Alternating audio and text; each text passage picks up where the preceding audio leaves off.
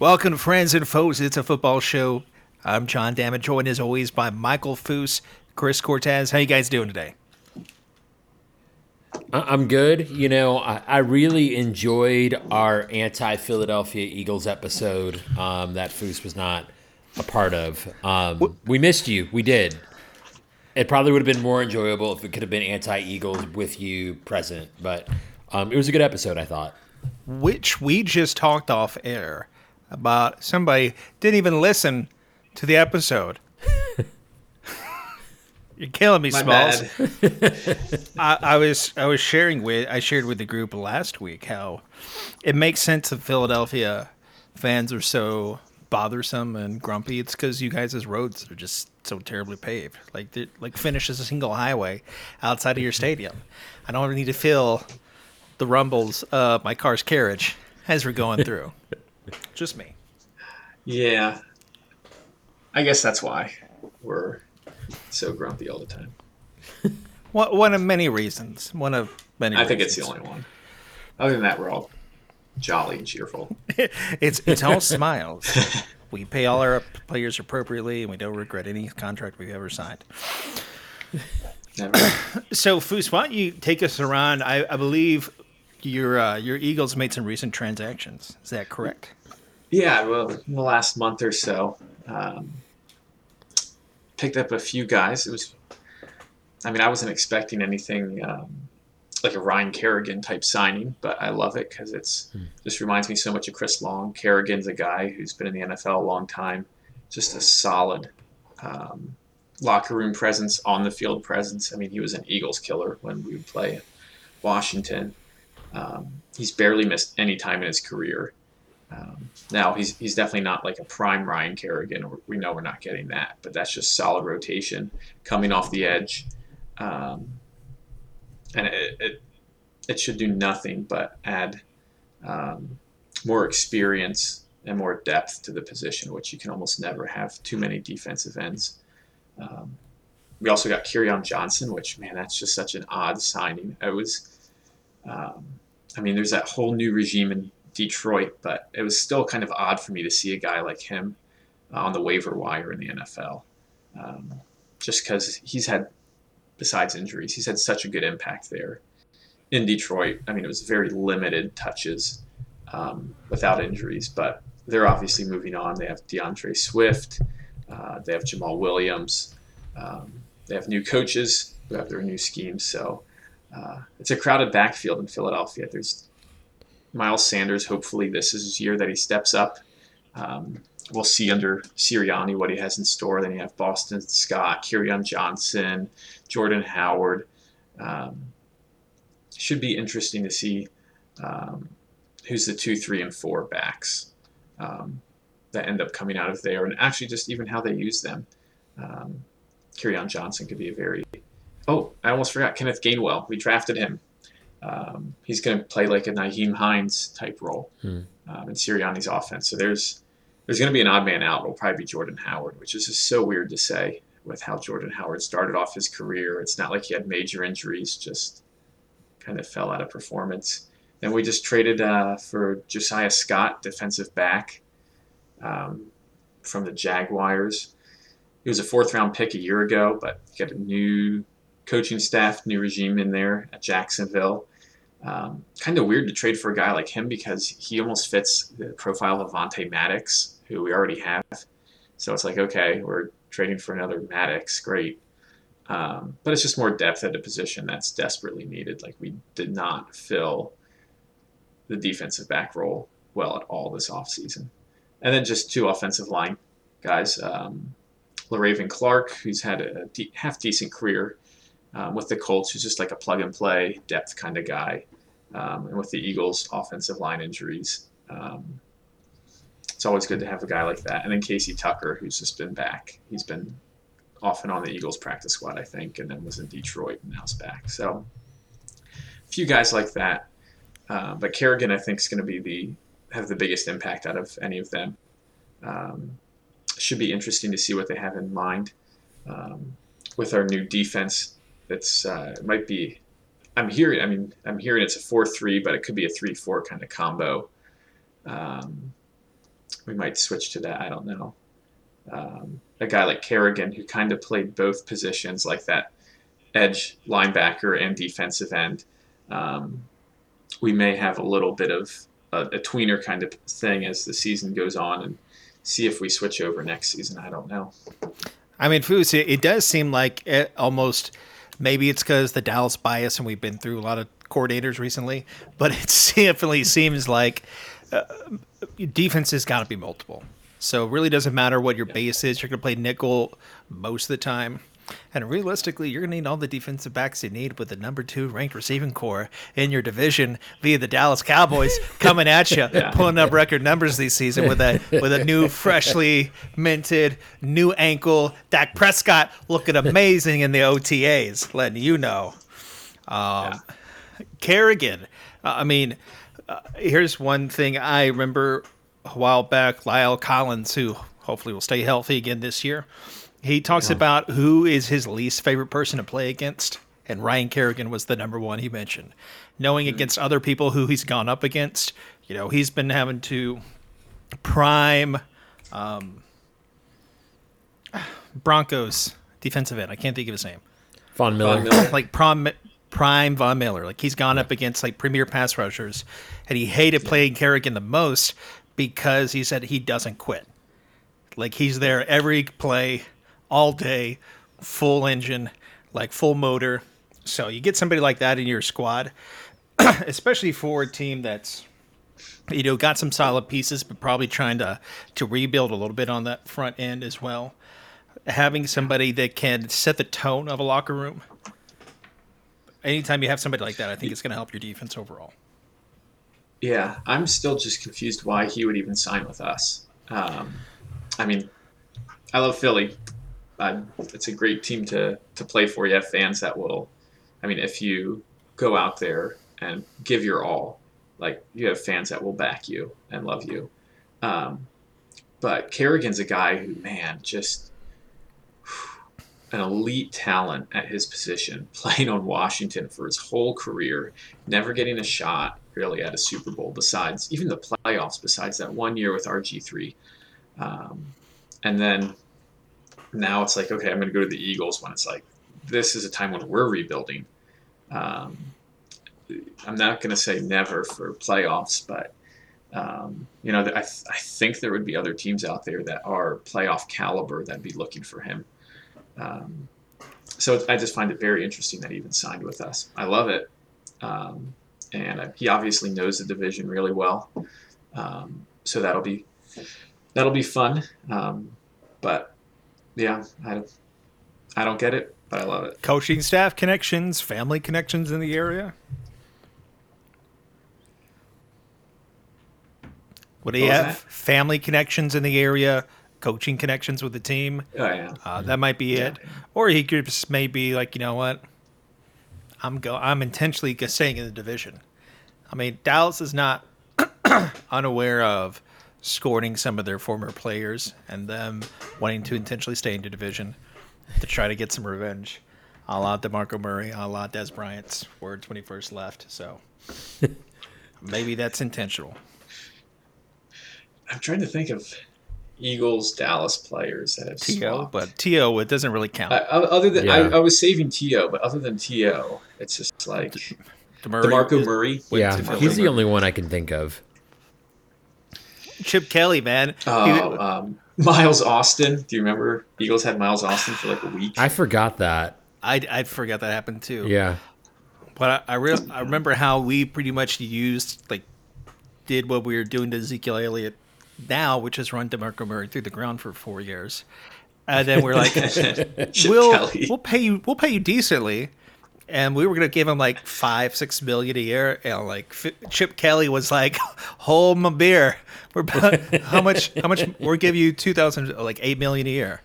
And hey, man, go get your money. Not mad at you. Go get your money. And then gone within the year. Demarco Murray, Ryan Mathews. just like. Uh, that was that was the off season hype. Sorry, Chris, go ahead. Yeah, I mean, I'm thinking about, and this guy didn't go to Dallas, but DeSean Jackson going from Philly to Washington, right? Um, Yeah. and then coming back to Philly, you know, years later and all that. But it's and then his last touchdown it, in Philly. it's crazy to think, you know, the Jackson, LeSean McCoy, like that team, and Yeah. Chip Kelly just said, "Oh, not anymore. Don't want any of these guys." Yeah. Now we got Kiko Alonso. We got nothing for Jackson. Um, Yeah. It was great. I mean, in hindsight, now though, looking back, did anybody that he let go have Pro Bowl Pro Bowl years after he left? I mean, LeSean McCoy would have been amazing to have still on that team. Like, imagine that Super Bowl team, because that was still at the very, you still had some of those players from the Kelly era carry over into that Super Bowl team. Um, and if you had, I think, like a LeSean McCoy type back when Carson Wentz was in there as a rookie in his second year, uh, McCoy was an elite blocker uh, as a running back. Um, I think it would have been amazing to have him there because uh, LeGarrette Blount did a good job. Corey Clement filled in. Jay Ajayi did half decent that season, but Yeah. um, I think McCoy, McCoy, had one last hurrah. But he's he's won two Super Bowls, even though he hasn't played in the games yeah. With his team. I feel bad. McCoy but- won a few, went to a few Pro Bowls in Buffalo. Um, from what I'm he? looking at right here, yeah, he went to a couple. I think the, Yeah. I think at the beginning when he was there, he was still, he was still pretty productive. Um, but I, I mean, I think you're right, John. I think even in letting those guys go, um, they were probably at the end of their peak. Um, probably when, you know, when Chip let them go. I just remember McCoy having a lot of tough sledding when he first started. Yeah, But I'm wondering for you, Foos, do you feel like not only do you wish they would have been there for the Super Bowl run? I mean, those were names that were are synonymous with the Eagles. That so oh, when yeah. you your team actually makes the Super Bowl, wins there, do you think there's a little bit of you that misses that? Like, man, if we would have had DeSean or La- or LeSean McCoy on that team, it would have meant just a little bit more. maybe a bit more. Um, yeah, DeSean and LeSean, it would have been really nice for them to to both get a ring for what they did for Philadelphia. I mean, DeSean's a top five Eagles receiver all time. Um, LeSean's top five Eagles running back all time. Um, and so, yeah, it would have been great for those guys to get rings. Um, would have meant a little more, but you know, it's. I think it really just shows too, with especially with the Eagles, but with the NFL. I mean, the, the top priority has to be offensive and defensive line to win championships. Um, like you really need to invest in those positions. Uh, Chiefs are finding that out now, and um, they're paying for it this offseason. Um, so that'll be fun to watch this year. But yeah, I mean, coulda, shoulda, woulda with those guys. Um, but Chip Kelly, yeah, he, he brought in a few guys. Um, Lane Johnson, that was a great pick. Um, I can't remember anyone else, but Lane I mean, you- just a great pick. You either so build through the trenches or you do that, and then you sign a quarterback who's pissed off at their old team that's just so good enough that they get the LeBron and James effect, and they just bring in talent just because people want to take less money to go play in Tampa Bay. I, mm. Otherwise, no nobody's choosing to go Yeah, to why doesn't every Bay. team do that? Like nobody outside of wanting to play with Tom Brady is choosing Tampa Bay. I feel like if you want to live in, my, in Florida, just go to Miami. Just, just, just go there. oh man. So speaking of of building teams the right way, who is going to overpay for Julio Jones? Who do we think's gonna gonna pull the trigger on that? See, it's it's interesting. Um, I, I know Seattle was the big rumor this week. I just think after the Jamal Adams trade, I don't know that they have the draft capital really to. I mean, they can pull a Rams and just say, okay, for the next five years, no first round picks, right? Like whatever the cost is. You know, I just wonder with wanting to, wanting to keep Russell Wilson happy, um, since he's been a little unhappy. Um, do they say, man, we could have him and DK Metcalf and you know, maybe we just let Russell air out all year and we'll be in good shape. Um, man, I, I don't know. I, I could see Seattle just going for it. Um, Russell's 32, I think. Um, Pete Carroll's getting old. And so maybe they say, hey, we're gonna we're gonna we have one more run. We have a small window. We're gonna go for it right now. Uh, I, I just don't see how they pull it off with the draft capital unless they, they do what the Rams did and just said, okay, we're, we're just not going to have first round picks for the next couple of years and we'll go from there. The the word I'm hearing is they they've gotten one offer from a first round pick, which I don't believe them because if they I think they did, he would already be gone. Um, yeah. So that sounds like a team trying to drum up some business. So now it's past June first to maybe a second round or a third round pick, get it, and then, and then like you said, I think you you see what's going on with Aaron Rodgers in Green Bay. You see the ages match up. I think Julio is 32 or 33. Paired together, maybe you get to cha- have a chance to have a, a, Randy Moss part two of his career type of run with a different yeah. team, and then just say, "Hey, we're gonna roll together." I know Wilson's going to give me a chance to get the ball. Uh, I know I'm going to be get the touches. I know I'm at least going to be competitive each year. Yeah. So yeah, it's it's it's going to be interesting either way. But like you said, not just the draft capital, the salary cap capital. Like, yeah, how how do you maybe that post June first, somebody who's a little bit smarter with the cap can probably figure that out. Yeah, I that's the thing with the NFL nowadays with the cap. I feel like if there's a will, there's a way. Um, you'll make it happen one way or another. Um, you know, your question was who's going to overpay for Julio. I think it all depends on what team gets him. So, like even a first round pick for Julio, if it's the right team, that's like an end of first round pick. Like if they trade their first round pick, mm. um, and that's almost has the same worth as like an early second. Um, which depends on the draft. If it's a if it's a draft this year, like the 2022 draft, um, that's coming up. You know, it could be that late first could be worth a little more because it sounds like this is going to be a yeah. pretty deep draft class. Um, but I think I said it months ago. Like, if the Packers want to get Aaron Rodgers back, if they want him to be happy, just get Julio Jones. Like, it just makes too much sense to me like, why didn't they even just trade their first round pick this year for Julio Jones? Like, you give Aaron Rodgers, Davante Adams, and Julio Jones. He has Aaron Jones as well. He has that offensive line. Like, you don't even need a defense. Who's stopping that? Um, I, to me, that just makes too much sense.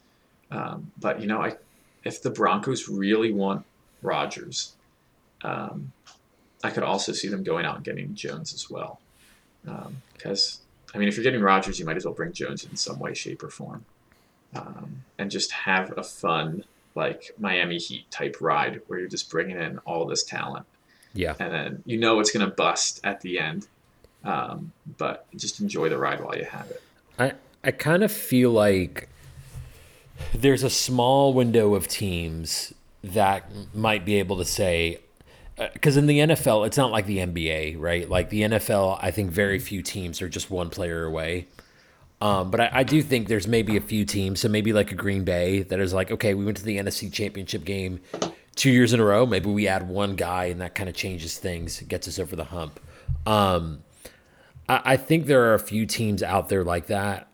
I think my thing with Denver would be okay, how much are you giving up to get Rodgers, and then how much do you have left really to get Jones at that point? Um, it would be fun to watch them try. Um, it, it really would. Uh, I'm just I'm interested to see. Um, I guess to John's point, can a team get him without giving up a first round pick? Um, and then which team is it? A, is it you know, because his comment, I guess, on Skip Bayless's show, um, to Shannon Sharpe, oh, I don't want to go to Dallas. I want to win. You know, so is he serious about like he wants to go to a team that's going to make a deep that he knows is going to make a deep playoff run? Um, yeah. So that would limit obviously which teams he would want to go to. Yeah, I mean, if I was Jones, and even just looking at him on the outside, it seems like, man, he was so close to winning the Super Bowl with the Falcons. Um, and he knows he's not going to win one now with them. Like they're in the midst of a rebuild. Um, so I'd have to think like he. I, am assuming he has a list. Um, can't go to Tampa. Man, that would be so much fun to watch him in Kansas City. Um, but I don't think they have the ability to get him between uh, salary cap and draft capital. But um, what about him in L.A.?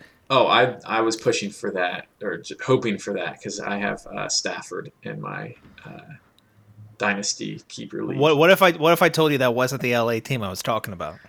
The Chargers. I don't I don't see LA as. Uh, you got a you got a young team with heavy on defense. You got Derwin James coming back. You've got a you know a, a healthy.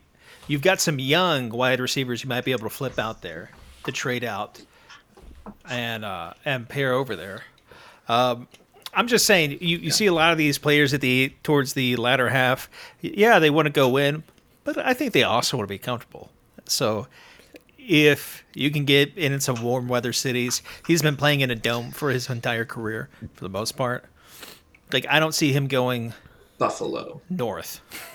Yeah, that'd be fun. I, I just think, you know, the Chargers. I feel like are a fringe playoff team. Like they might make it, they they might not. Right? I, I think they they could be in the mix. Um, and I think that's kind of where Atlanta is this year. Like okay, maybe Matt Ryan gets hot with all of these people to throw to, and maybe they sneak their way into, way into the playoffs, right? Um, it really depends how serious he is, and it's funny, like um, Foose. I also thought John was talking about the Rams. Um, and man, you talk about a team with like literally no draft capital, right? Like there, there's no yeah. picks. They would have for trade, several like years that you could that you could offer in a trade and some other picks. Yeah. so we talked about Denver doing a double down. Do we see the man, the myth, the legend, Jon Gruden over in Las Vegas, just say, you know what, we're bringing in Aaron Rodgers, we're bringing in Julio Jones, we're gonna we're gonna make some football plays. I hate David Carr, Derek Carr. I hate all the cars, my name. Just... It'd Man, I, that that I'm does sh- feel like a Gruden move. Like well, I'm just trying to think about who has the security to leverage their job. Like he signed a ten year contract, and he pretty yeah. much could do what he wants. So. So I'm not just looking for who do I think would I like to see, like who do I think can actually make it happen or would have the audacity to make it happen. I think if and well, here's one thing I want to throw into the mix with like like the Rodgers and the Julio stuff coming up. We just came out of this year of COVID where players, well, not players, fans weren't in the stadiums that much. Yeah. Um, and teams were hurting with income from that and owners. Um, and teams are wanting to pack their stadiums again. They're wanting their fan bases to get excited about their teams. I mean, Exhibit A for this is what the Jaguars just did with Tim Tebow. Like, he's probably not going to make a difference on the field, but he's going to make a difference when it comes to money for that team. Um, and this this is a sport that is. I mean, you want the top players, you want to win, but you also want to make money. Yeah. Um, and so with a team like the, the Raiders bringing in Julio Jones, I mean, that would just be perfect for them with Las Vegas, just everything they're trying to do as a team. Um, and yeah, Rodgers, Rodgers and Jones in Vegas would be would be a lot of fun too. I, I think the Raiders have proved, um, especially this year's draft, they don't really care what anybody thinks or what's expected of them. I mean, John said, okay, Gruden has the security, right? And in his first year, he said, okay, Khalil Mack, Amari Cooper, you guys are gone, right? Um, he just trades them, um, you know, for more draft capital and all of that. And so I could just see him saying, okay, like Derek Carr and a bunch of first round picks or a bunch of picks in general. Because um, what was it? I think it was two first that the Rams got Stafford for, um, and they flipped Goff for Stafford. Yeah, something like that. Um, the, um, yeah, and Carr's better took, than what Goff was. And yeah. Carr doesn't have the atrocious um, contract that Goff has that the Rams are taking on. I feel like you can get out of Carr's contract in the next year or two. Um, so you're not locked in super long term to him either. Yeah. And he's One a thing with- capable starting quarterback. Yeah. No, I agree. One thing with playing in Las Vegas, you don't have income tax, so some players really like that.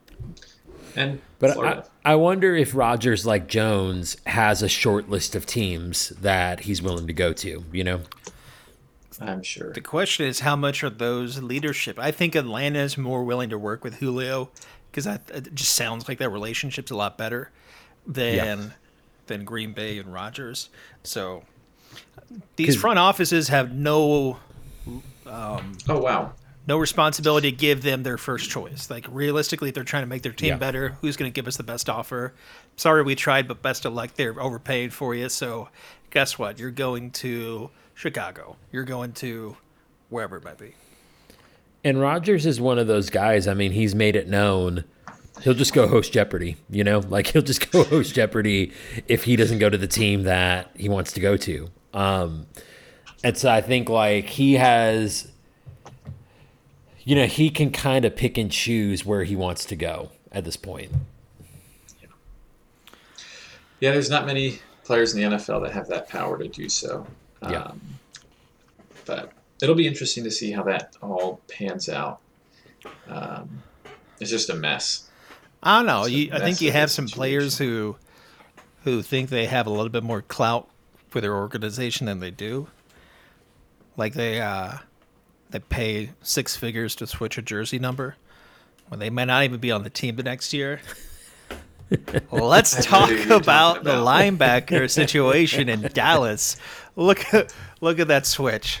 Look at Yeah, that fantastic. uh, gliding, easing in and out of gears pretty pretty recently. So, the the rumor mill in Dallas is always on full effect.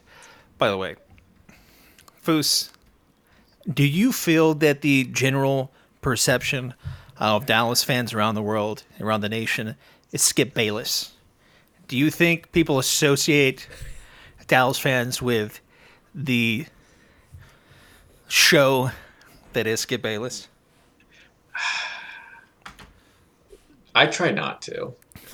Now you interact. You actually interact with Dallas Cowboys fans. And they're, friend, with they're friends of yours, so you have a different perspective. But do you think that Yeah. people who don't interact or don't meet Cowboys fans, or maybe they meet some of them, and they just think, I mean, there's definitely that kind of sense. You always have the Cowboys fans. It's like, oh, this is our year. You know, we have X, Y, and Z healthy. We just brought in this person. We have so much talent. All that kind of stuff. Um, and I mean, it's just it's just the Cowboys. Like you get those fans that are not even associated with Dallas in any way, shape, or form, but they just know the brand, or they like the star or the colors. yeah, Um, and yeah, they. I mean, Dallas fans come off as more obnoxious, but Skip Bayless is just on another level. I mean, and he does that for his show. yeah, he's So- playing the character for sure. So the big thing that came out this past week has been the rumors with the linebackers Jaylon Smith and Leighton Vander Esch. Will they? Won't they be traded? So from here's what I've heard from beat writers and sources that are inside the building that they have plans to extend LVE. Like they they want to keep hmm. him around. They they love him. They drafted him. If if he were healthy, wouldn't even be a question. So they Dallas didn't pick up just his falls in love with injury-prone linebackers. yeah. If it wasn't, they didn't pick up his fifth year option, but their the story is still, hey, we, we want to keep him around, which is basically, let's see if he stays healthy, and then we'll we'll pay him. Um, whereas Jaylon, who has already reported that they try to trade him during the draft. Now, reports are still reports, so that all this can be coming from anywhere from agents, from the team, trying to get ahead of uh, information before they start making a cut. But currently, Chris, let's do a rundown. Just b- before the draft, we got Leighton Vander Esch, we got Jaylon Smith. They Before the draft, you had Sean Lee. True. But nobody Too was soon. counting on Sean Lee. Nobody Yeah. was counting on him to be here. The the question was, is he going to be there with the team as a coach, or is he going to retire? That was pretty much the Yeah. conversation going in outside of of that locker room. Then Dan Quinn comes in, signs Keanu Neal to bring him over from Atlanta, who originally was a safety, a thumper, I, what's been helpful for me to get excited is seeing old college highlights of him laying Derrick Henry out. I'm like, yes, yeah. let's go. um, but supposedly he's going to be weak side linebacker. He's going to, and they, they didn't pay him a small amount of money. He's paid to be here. And then you go and draft Micah Parsons and Jabril Cox. So it's it's a crowded room for sure. Chris, what are your thoughts? Yeah, I mean, clearly you're not going to start five linebackers. Um, that would be interesting to watch at best, but clearly you're not going to start five. Um, and, and, so it, it's interesting. I do think they have big plans for Keanu Neal, um, like you said, John. Um, you know, being reunited with a former coach, kind of fitting in that system, and all of that. Um, you know, I, I do wonder what Jaylon Smith's long term future is. Because, um, John, like you, I, I, did some reading and um, they definitely have plans for LVE. Uh, I, I, think they would trade Smith if um, the contract wasn't so big. Uh, and, and, so I could see him potentially maybe coming off the bench, um, being, you know, rotated in and out. Uh, we'll see. I, I just think. I, I, don't know. It's you a know, massive um, contract for like that because they can get out of it player. after the season, right? They can get out of it after the season. Not fully. So, so I know if they cut yeah. him now post June one, it has yeah. zero impact on salary cap for this year. It, yeah. He gets he gets the same amount of money whether he plays for Dallas or not. Yeah. However, you take the hit this year, and then it's it's significantly less for the year after that. However, you get somebody to trade, you probably still don't get, get salary cap relief, but I think you get more relief from the next year. Yeah. Again, I think right now the plan is for Keanu Neal to be here and to be the guy yeah. who's going to help install. Uh, and then hopefully LVE has a healthy season. But by next year, we talked about it post draft for Micah Parsons, Jabril Cox, to be those two guys. Maybe Keanu Neal's yeah. still there. Uh, maybe LV is still there, and you you bring Jabril. I mean, as much as we're high on Jabril Cox, he still was a fourth round pick. Yeah. So the just reality is that doesn't necessarily guarantee you playing time. So I think a few years back, Anthony Hitchens was a third round pick. And I think you know health is going to be the big thing. You know. Um, Dallas may have plans for LVE, but if he gets hurt week two, those plans may change. You know, um, you know, I, I I think there's still part of me that wants to hope that man Jaylon Smith is going to bounce back. So I think. Um, I guess to Foos's earlier point, like maybe the unhealthy optimism of like, okay, this is going to be his year. He's finally going to be what we thought he might be. Um, John is shaking his head right now, and he's right to do that. No, um, no, he's, he's not. like it's. Um, yeah. I I have more, although I have more faith and hope for LVE than I do for for Jaylon, because yeah, I agree. Uh, I believe Jaylon's as healthy as he's gonna get. Yeah. Which means he's still having drop foot issues. He still can't change directions. He still, you can just see what he's playing. Like he yeah. looks like he, the top half of him looks like he is working so hard. Yeah. But his his body's just not keeping up with it. So I feel for him. I appreciate the effort, but I think he's just at a spot where his body just can't do what it needs to do to play Pro Bowl level football. Now, we yeah. talked about it before, even the show, that hey, if he's your third, fourth linebacker, and somebody gets injured and you'd rather have Jaylon come in, uh, at least as a base level, yeah. But for what he's getting paid, everybody knows he's overpaid. And yeah. I don't think there's a. The minute he signed the contract. I don't think that there's any thing, anything that he does better than anybody else on the team.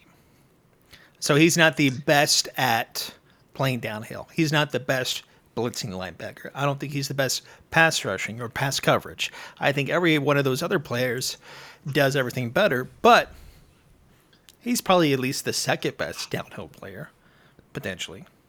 Definitely it's, not turning around and running backwards whatsoever. Yeah. It's interesting to me just how quickly things change in the NFL. Because if you think about it, Jaylon Smith, I want to say, was the 2016 draft. So that was five years ago. Um, since then, I think that's right. Um, since then, the Cowboys have drafted two linebackers in the first round. Um, you know, since they drafted him in the second, you know, and so like, you know, I think they are, they obviously had visions of Smith and Vander Esch playing together and all that. But I mean, the moment Parsons got drafted, I think we all kind of thought, okay, they're moving on from somebody. You know, they're they're moving on from somebody if they've just signed Keanu Neal and now they've drafted Parsons in the first round. I think that was the plan regardless. Like Yeah. regardless if they got Parsons in the first round. I think if Denver and Carolina don't make those picks, that we have a defensive back or quarterback from the first round, and they still Yeah. picking linebackers later on um, to replace for down the road. So it just so happened that they got pressed in their first round, and Parsons was the best talent they had on the board. Okay, we're even better.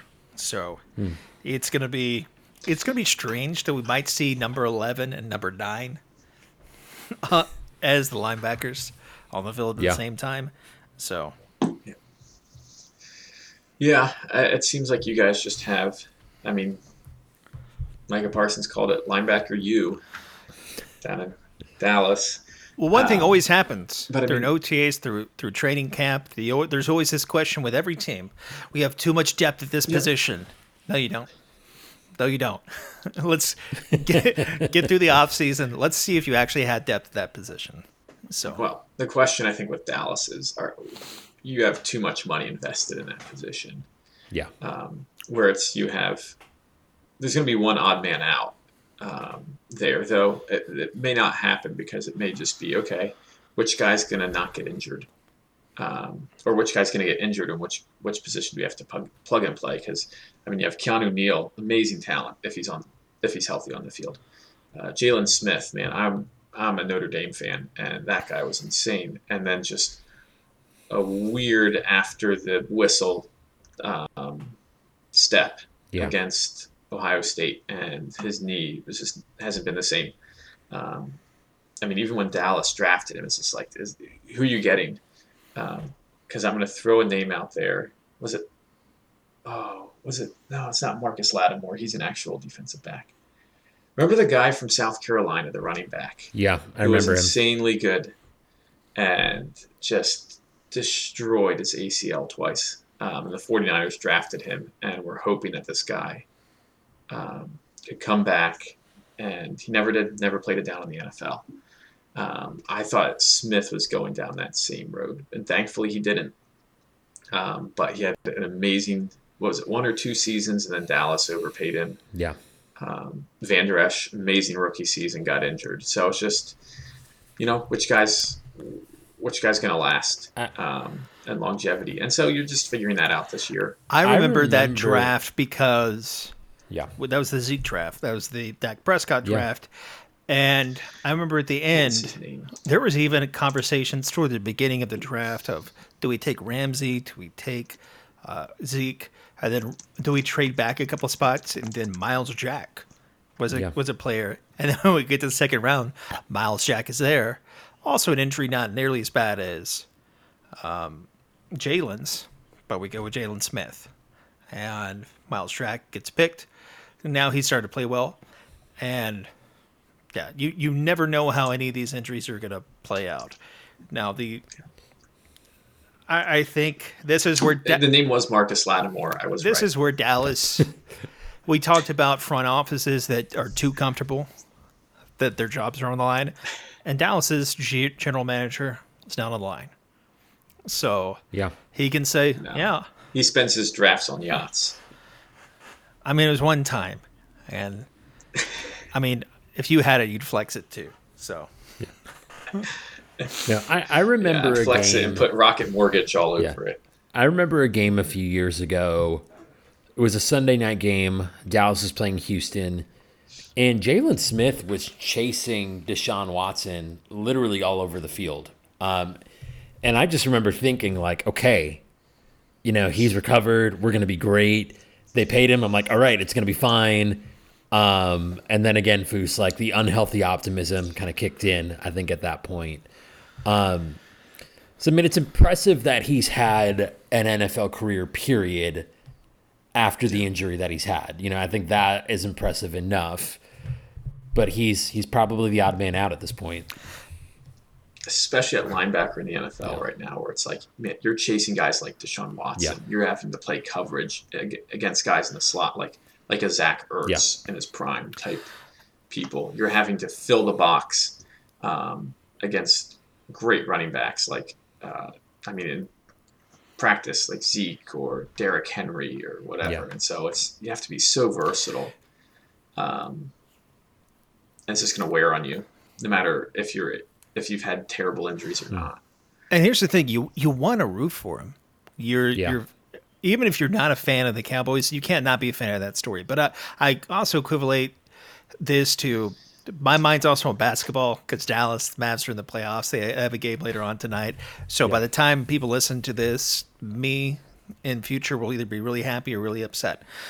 But Kristaps Porzingis, a guy we made a trade for, injury prone, and it's always like, hey, if he's ever healthy, never can put it all together, then wow, we got a steal.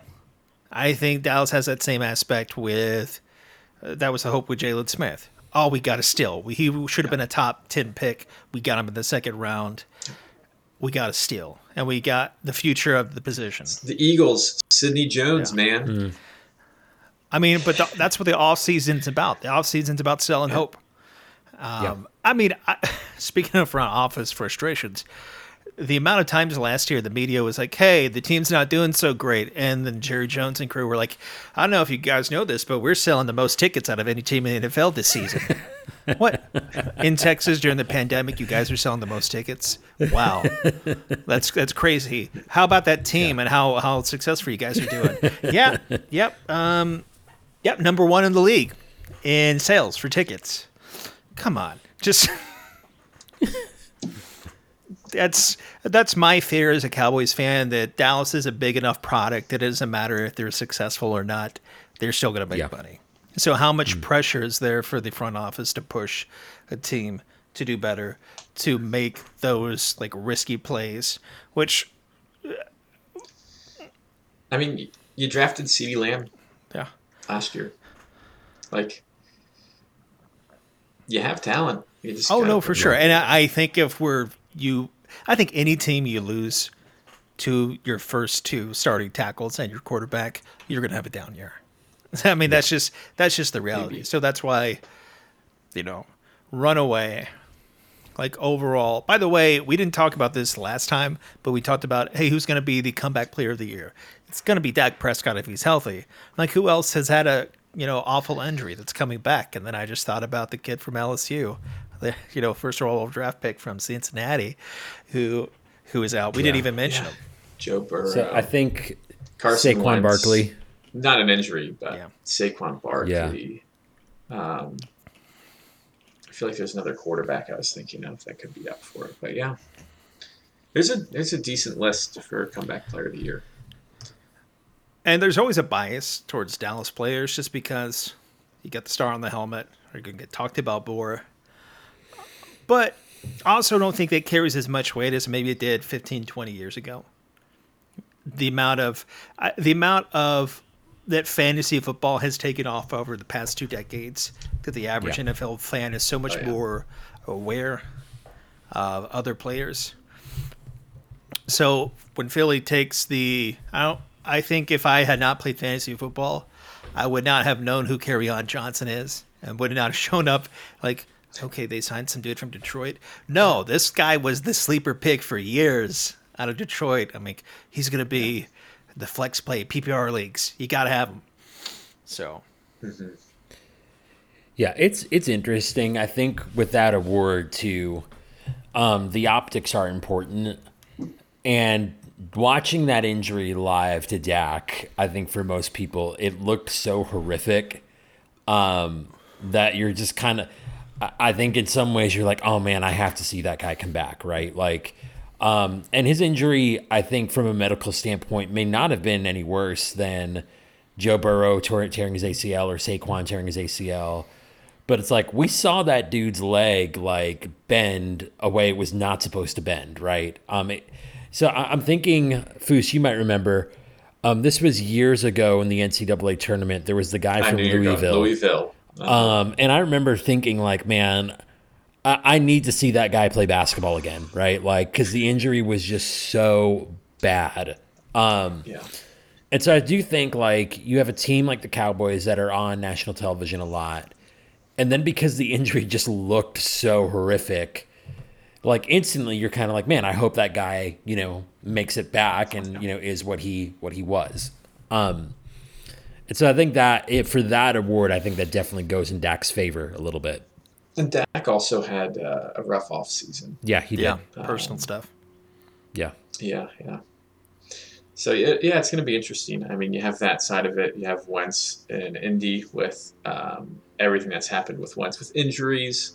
Not this past year, but then oof, the year that he had. Um, everything that happened. Now he has this possible redemption opportunity out in Indianapolis. And I mean, if Wentz pans out, the Colts are like one of the best teams in the AFC. yeah. Um, so that's going to be interesting to add as well. And uh, yeah, Saquon, I mean, one of the best talents in the NFL, if Yeah. healthy. Um, I mean, that's a way you could ru- literally run away with the award. You come back and get a rushing title. You have that Adrian Peterson type of bounce back season. See that that's an interesting team to me, you know, kind of in our division is the Giants who spent a bunch of money this offseason. Um some decisions were probably better than others and all of that. But you have to imagine that you know, if you're a defense preparing for the Giants, you're probably game planning around Saquon and just saying, okay, we'll see if Daniel Jones can beat us, you know? Um, and I know they got Kenny Golladay this offseason and all that, but Kadarius Toney. yeah, Darius Toney. Um, signed they signed um, Adoree Jackson for a lot of money, uh, which I thought was interesting for a lot of money. Um, but I, Defensive backs are commodity now. But I, I just gotta imagine if you're looking at that team, you're like, okay, we're gonna stack the box and just see if Daniel Jones can beat us, right? And if he till he proves he can, we're you know we're gonna prepare for Saquon. Yeah, I think it was John that you were talking about how um, earlier, where you know Philly's going to struggle to match up against Dallas's receivers. Uh, the rest of the division, I mean, even the Eagles, but uh, Washington, um, they added more receiving talent. Um, they got what was it? Curtis Samuel. They drafted Dyami Brown. Um, re-signed Cam Sims. They have Logan Thomas, of course. They have McLaurin. Um, Giants. I mean, Kenny Golladay is one of the biggest free agent signings this past year. Um, I mean, talking about if a guy's healthy or not. If he's healthy, he's a top ten Yeah. receiver. Um, and then you also have Evan Engram. You have Kadarius Toney. You have um, They signed Kyle Rudolph too, Golden Tate right? Anymore. They they signed Kyle Yeah. Rudolph, um, a healthy Saquon. Like this, the NFC East. I mean, if Daniel Jones shows up and plays like the first round pick that he he was, um, they could be a Yeah. really good team. Um, and you also have in, with Washington, you know, with Fitzpatrick, like if he still has a little bit of that Fitz magic left, you know, they're going to make a decent run because I mean they have that amazing defense and they almost. I'm trying to think the scores in the playoffs, but I think they were one of the closer teams against the Buccaneers last That- year, and that was with uh, That game was close. Like into the fourth quarter, that game was close. I just think Washington to me is one of those teams that might regret not drafting up or not moving up in the draft um, to get one of those guys um, to put behind Fitzpatrick. So if he struggles, maybe you say, okay, Justin Fields, it's time, right? Um, because to me, they have a lot of talent, and you just name their receiving corps. Um, they have Antonio Gibson. And so, like, I look at that Oh, offense Gibson. and I'm like, man, you're you're quarterback away um, from like maybe kind of emerging out of that division, right? And so, I just kind of felt like they were one of those teams. I was surprised to not see them take a quarterback. Not even not even those first five guys, but they didn't really get one in on day two either. and they haven't put back-to-back seasons in a while. In fact, I mean, Yeah. NFC East is notorious for not having repeat uh, division champions, and so I just wonder if, like to your same point, you have these windows when you're loaded on talent and they're on rookie contracts, like that defense is for the most part, and Yeah. then you come and you spend in. This is the season, so this was their their time to push, and they're pushing with Ryan Fitzpatrick, who they're going to be at least a 500 team. I Yeah. I have full, full confidence in that there should be at least a 500 team. So, do you get hot enough to get a couple more of those wins and be in the running for it? Yeah. So, So John, one one quick Uh, correction one- though. In a 17 game season, there are no 500 teams anymore. right, but I'm just saying as they're going going through the season, they're going to Yeah. be at least at least 500. Uh, but your Yeah. point's well taken. So I don't anticipate Yeah, it being no, no team will be 500 this year. Yeah, so I could easily see them being like a, a, a 10 and 7 team. Yeah. Um, So I'll throw this out there, but we're, we're post June first now, so some of these trades that could happen. Um, well, we can talk about Ertz, but one I'm just thinking of with Washington that would really shake things up. Uh, haven't been hearing much of what's going on with Deshaun Watson.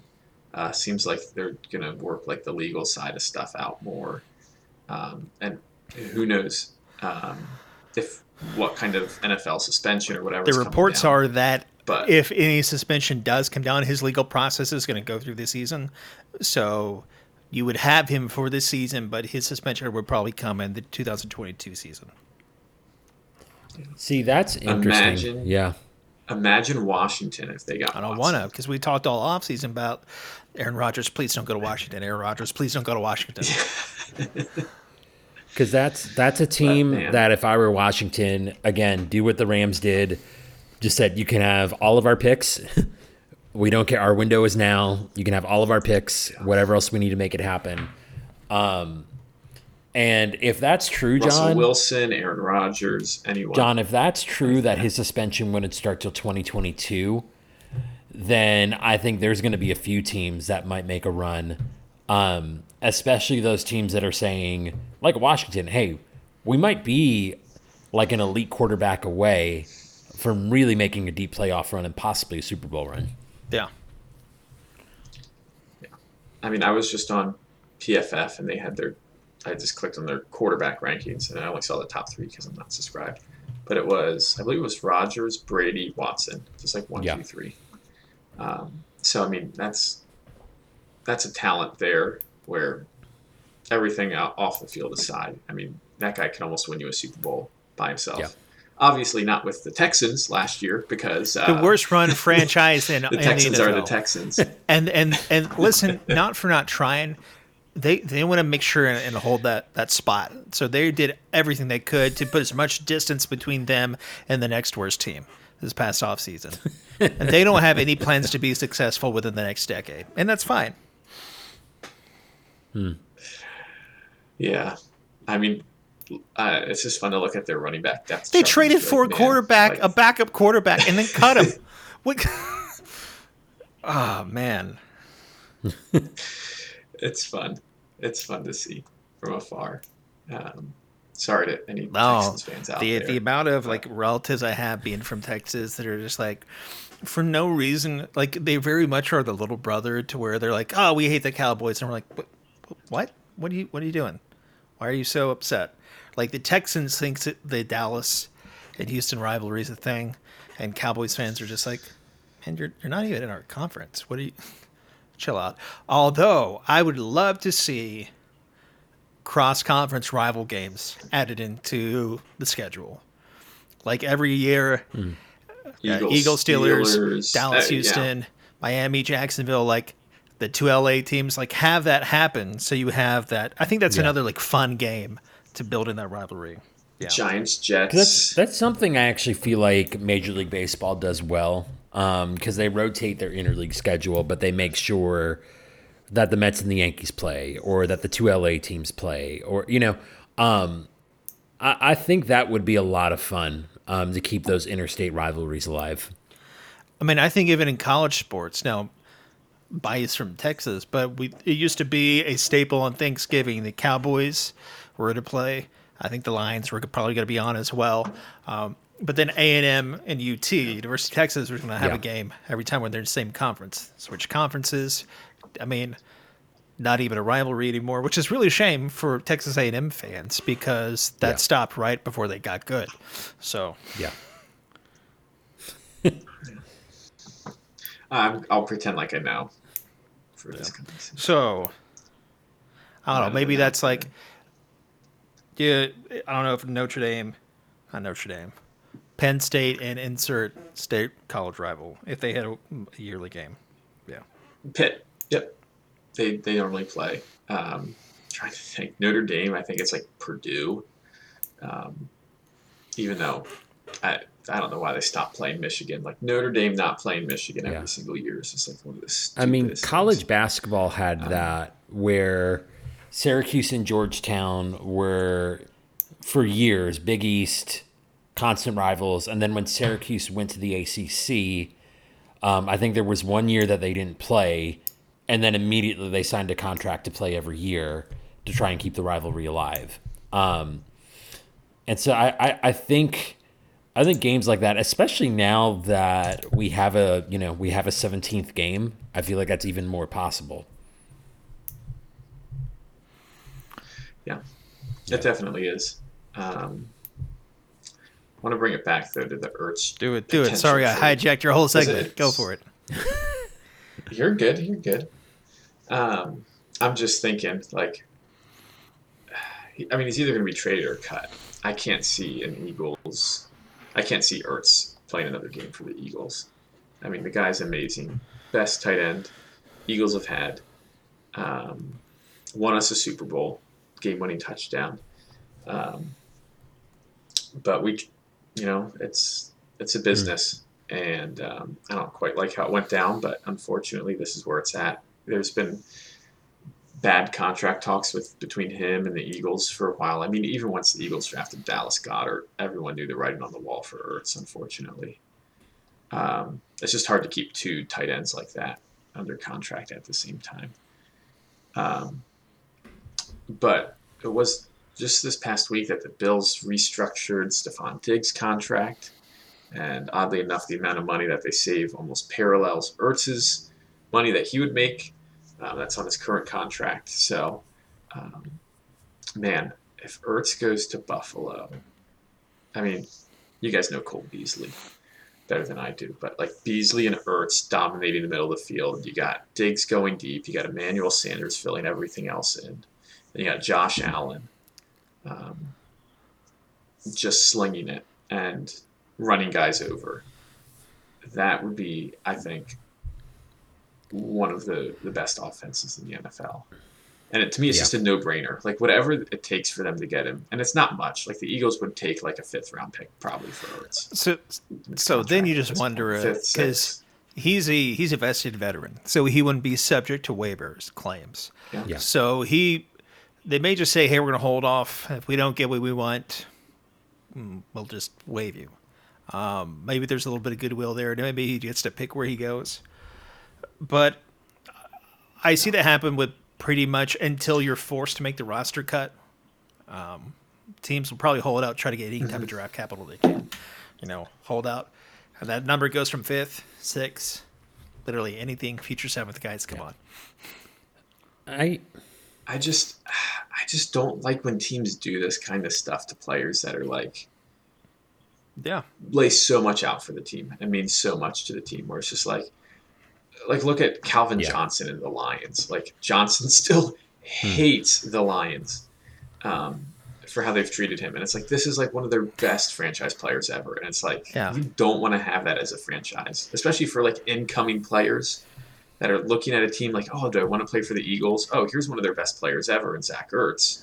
Let's see what he thinks. And, it's like, you know mm, my thing with Ertz. know, at the end of the day, it's like a, a fifth or a sixth round pick going to make a big difference My, in my, my mind. thing with know? Ertz too, Fuchs, like. I'm looking at his numbers. He is not that far removed um, from some pretty monster numbers, right? So, Um, you know, last year was a tough season, and I think there was a lot going on with their quarterback situation, all of that. But 2019, 88 catches, 916 yards. 2018 was where he had his career year, 116 catches, um, and almost 1,200 yards. It's a, to me, he's not that old.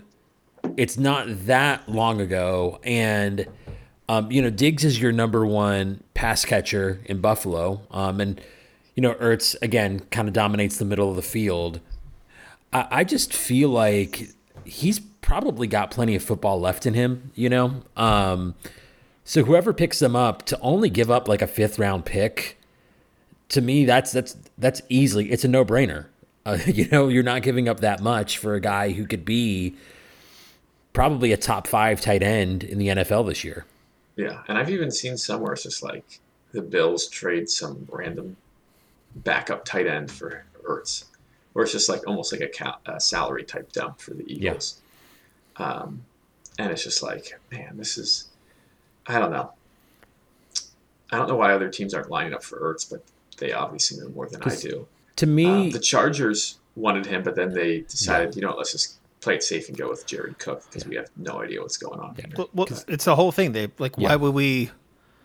Where, why would they give up draft capital if they think Philly just may end up cutting him at the end of the day or releasing him? Yeah. But then it's like you don't want another team jumping in. Right. To me, it's just like, what are you going to do? Like having Ertz on your team guaranteed is worth a late round pick from in my mind. Sure. Even if yeah. it means, you know, yeah compared to having to go out there and try to compete. I think what you'll probably see happen. You this is that time of year where teams are really invested. They want to see what they have in their young players. They want yeah. to see how do the draft picks pick it up? How do the free agent signings pick up? Does an injury happen? So I think with these other players that are still hanging around, your Zach Ertz, your uh, Richard Sherman's, your other players that still have yet to sign, yeah. They could be holding out for an injury. Uh, a teams could be holding out to see, hey, we're gonna wait, let's make it wait to see our offers. Nope, these guys aren't gonna pick it up anytime soon. Let's go give a fifth and go get Zach Ertz. Let's go get our, let's go get some DB health, uh, some some depth there, and get Sherman in the locker room. So that's probably why you're getting seeing that whole phase right now with a lot of teams. Yeah, I just looked up some of the remaining free agents. And you still have guys like Sheldon Richardson, Mitchell Schwartz, Russell Okung, Melvin Ingram, Richard Sherman, KJ Wright, Justin Houston, Le'Veon Bell. Um, some of these older guys, Geno Atkins, um, Todd Gurley. Man, talk about guy with injury. Wow, crazy potential. Man. Is he one of the, the the, the weird players that actually makes the team worse? when he's on the field. uh, that, that's not a joke. It's funny, but it's not a joke. It is you, funny. You look yeah. at the statistical data. Their offense got worse when he was in the game with Atlanta. It, it all depends, I think, on. I mean, Gurley is a short yardage guy yeah. in my mind now, and that's it. Right. So you tip um, your hand like, oh, Gurley's in the game. All right, let's get in the box. Well, if it's third and fourth and one, it's like, what, what are they going to do? You know, yeah.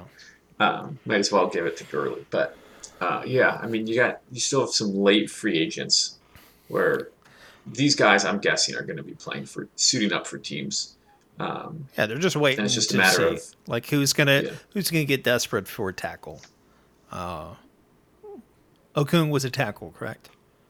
Yeah, yeah. Okung's a yeah, tackle. I thought so. So some and Morgan Moses, another tackle from Washington. Yeah these guys are going to get jobs. Um, I can't help. I can't forget who it was. Um, remember Chris a while back? We what Brian Waters Dallas signed like in an in basically training camp. He's pretty mm. much retired, and they signed him to be a plug and play, like is a pre Ronald Leary era, and they got him to come out of retirement. He, he was fine playing. He just didn't want to do off season work. So he yeah. even signed again the next year. So you may have some of these veteran players that just like, yeah, call me when it's time to play. I don't. I'm not yeah. dealing. With, I'm not dealing with all this. And so, hey, not mad at you about it. Yeah, and, and you have injuries um, that happen, and you need a guy to fill a role. And so you don't. You have guys in your depth chart, but they're more developmental, and you need a guy to come in and fill the gap. So I mean, reality, what ended my illustrious high school football career was I was doing multiple sports. You know, I'm five eight, five nine on a good day, so you know a lot of D1 offers. So uh-huh. I just got to a point where I'm like, man, off season sucks. I love playing, I love playing games. Off season, two days, spring ball, no. I'm gonna go do other stuff. I don't care enough to do this. So you, I mean, reality is for some players, some people love the job, love football. Some people, this is their paycheck. And so, if you mm. told me I could, yeah. if you, most people in America right now, if you told me your job was like, hey, we're offering optional um, Saturdays if you want to come in and just help the you know team moving forward, nah, nah, I'm not doing that. and then you get injured off the field, and then your team doesn't pay you. So, yeah, it's a crappy way to lose ten million dollars. Uh, that's going to be one of those uh, watershed moments in the league. Like that's going to be contract discussion, which is so weird because they just went yeah. through an NFLPA like contract. They just signed like yeah. a ten year contract. I'm like, yeah, this is too early for you guys already being having issues with the thing you signed literally two months ago. But yeah. They're working out one way or another. So, any any bold predictions before we go into the season uh, of dead space between OTAs and training camps? Anything you just have a inclination or just a hunch that we're going to hear about in the next couple of weeks? I'm not sure about the next couple of weeks, but I feel like Rodgers has to be on the move somewhere.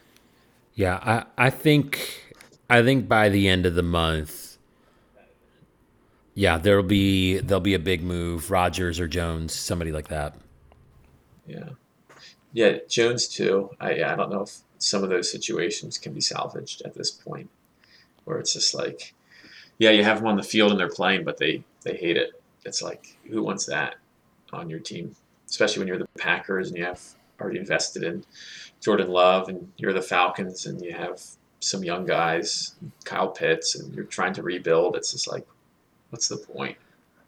Yeah, you're going to want those guys in before trading cap, especially if you can help establish culture in the locker room, having you know new rookies coming in, having a new star player coming in. You're going to have those guys in pre-training camp. So we'll see how that plays out hopefully here in the next week or so we can get a little bit of debate on some of these top rankings who are the best quarterbacks in the NFL and why Dak Prescott deserves to be in the top five but we'll see how that plays out Let's see already faces already gonna get we're gonna get into it so for Michael Who's Chris Cortez, I'm John Damon. Thanks, guys, so much for listening to Friends and Foes Football Show. Y'all have a good one.